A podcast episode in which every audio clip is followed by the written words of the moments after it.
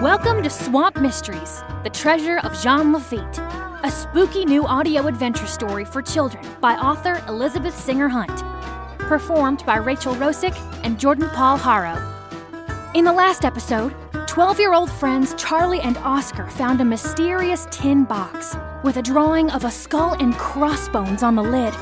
Little did they know that by opening it, it would change their lives forever.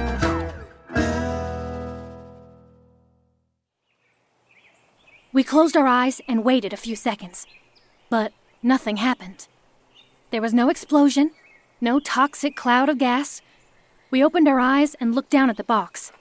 Then we started to laugh. Nestled inside was nothing but a harmless brown leather book, just like I thought. We peeled off our protective gear. I reached inside, took the book out, and laid it gently on the ground.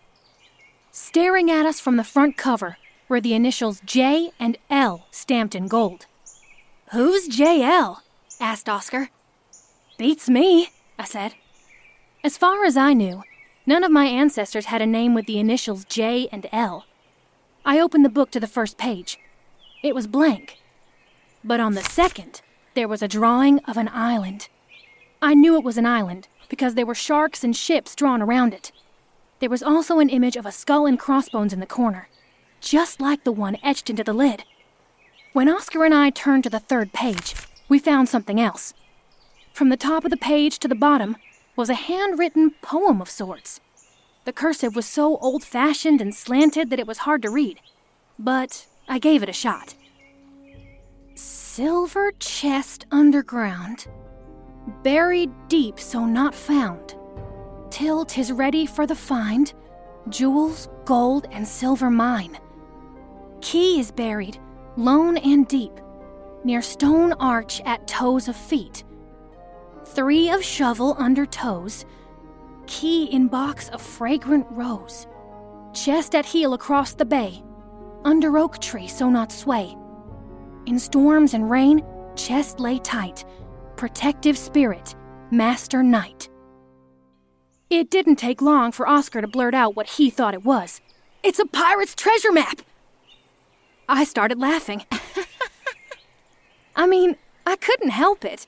What were the odds that we were looking at a real life pirate's treasure map? Most of the time, hurricanes dredged up old tires and ratty milk cartons. You know who can help us out, right? said Oscar.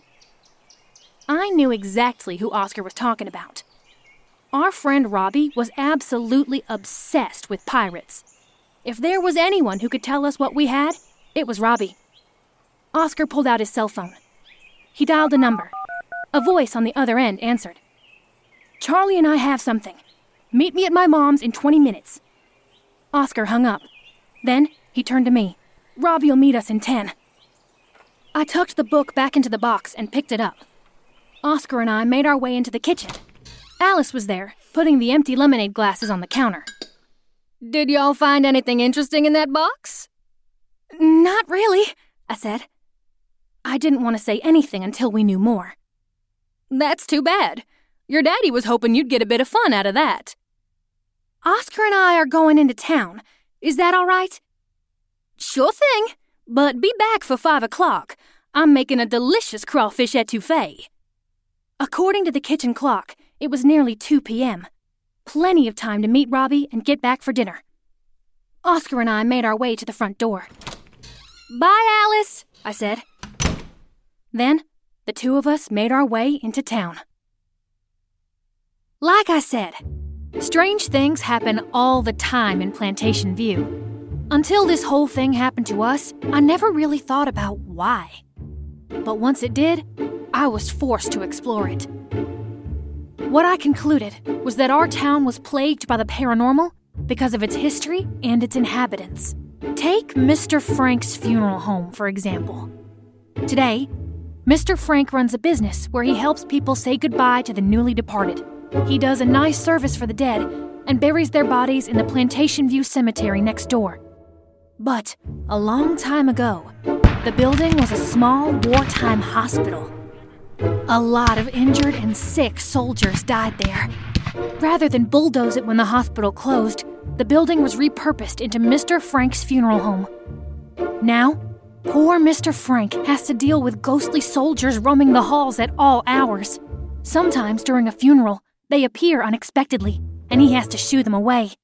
Get out of here. Madame Latrobe is another example of why our town is so strange. She's our local voodoo priestess. If you want your fortune read, you can go to her.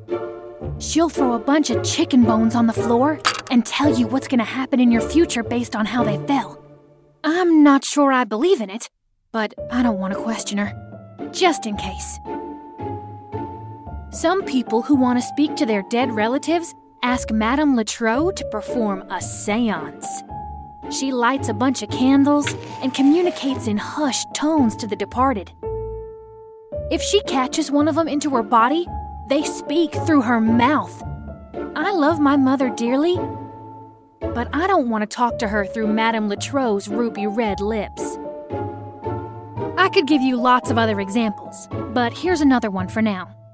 Earlier, I mentioned the Gatlin brothers and the fact that they have a pawn shop. Well, pawn shops are a really good way for the spirits of the dead to continue to be recycled. When somebody dies in our town, their relatives keep most of their stuff, but if they don't want it, they give it to Bobby Ray and Kenny Gatlin to sell. When Mrs. Abair's husband died, she gave her husband's raggedy old armchair to Ragin' Cajun Treasures. Not too long after that, Mrs. Trahan purchased the same chair for her college aged son, Tommy who was returning home for the summer.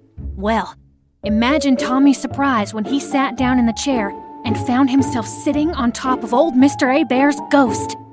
Gee whiz! Mrs. Trahan promptly returned the cursed chair to the pawn shop. When Mrs. Abair heard what had happened, she bought the chair back, brought it home, and has been talking to it ever since. Are you there, Gerald?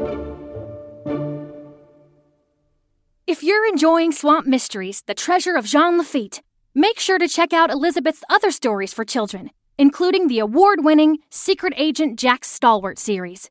In it, nine year old secret agent Jack Stalwart travels the globe fighting bad guys in his quest to find his missing brother, Max. To learn more and listen to Secret Agent Jack Stalwart stories for free, visit elizabethsingerhunt.com. Oscar's mom is lucky, however. She works at Snowball Heaven.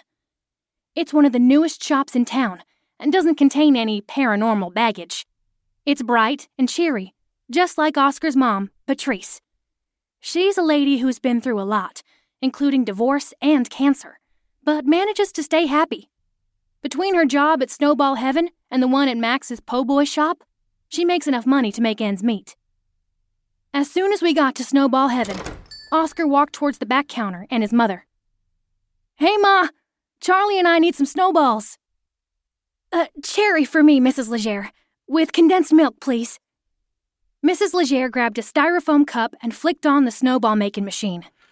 The machine groaned and shook as it hacked up the block of ice inside.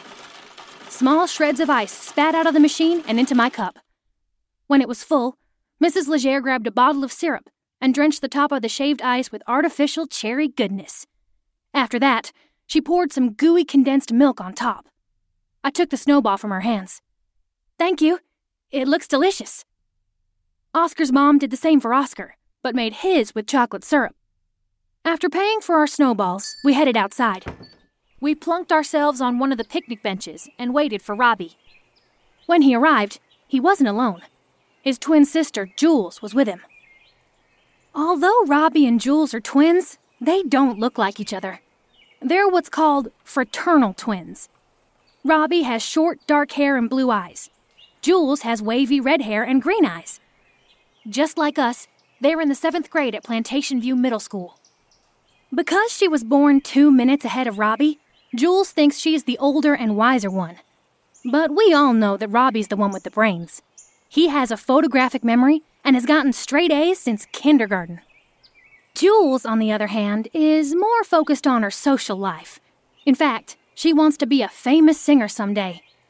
When she heard that Pop Singer, that TV show, was having auditions in New Orleans, she screamed so loud that people all the way to Florida could hear her.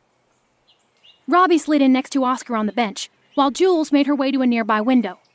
She started making pouty faces at herself in the reflection. Without wasting time, Oscar laid the box on the table in front of Robbie. As soon as he saw what was etched on the lid, Robbie started to hyperventilate. Wh- wh- where'd you get this? Near the roots of Big Bertha, I said. Hurricane Freddy knocked her down. Robbie asked if he could open the tin. May I? You don't have to be so polite, I said. It's just a tin box. I wouldn't say that. He looked as excited to open it as a kid on Christmas. When Robbie saw the JL on the cover, his eyes opened wide. When he got to page three, they were absolutely bugging out. What's the matter with you? said Jules, pulling herself away from the window and sliding in next to Robbie. What's the matter with me? said Robbie. Do you have any idea what this is? It's a pirate's treasure map. Oscar shot me a told you so look. I stuck my tongue out at him. How can you be so sure? I asked. Robbie pointed to a random page. What color is this? asked Robbie, almost quizzing me. I compared it to the bright white paint on the table. The paper was slightly darker. Off white? Cream? Exactly. So, said Jules, unimpressed. During the 1700s, explained Robbie, paper wasn't made from trees.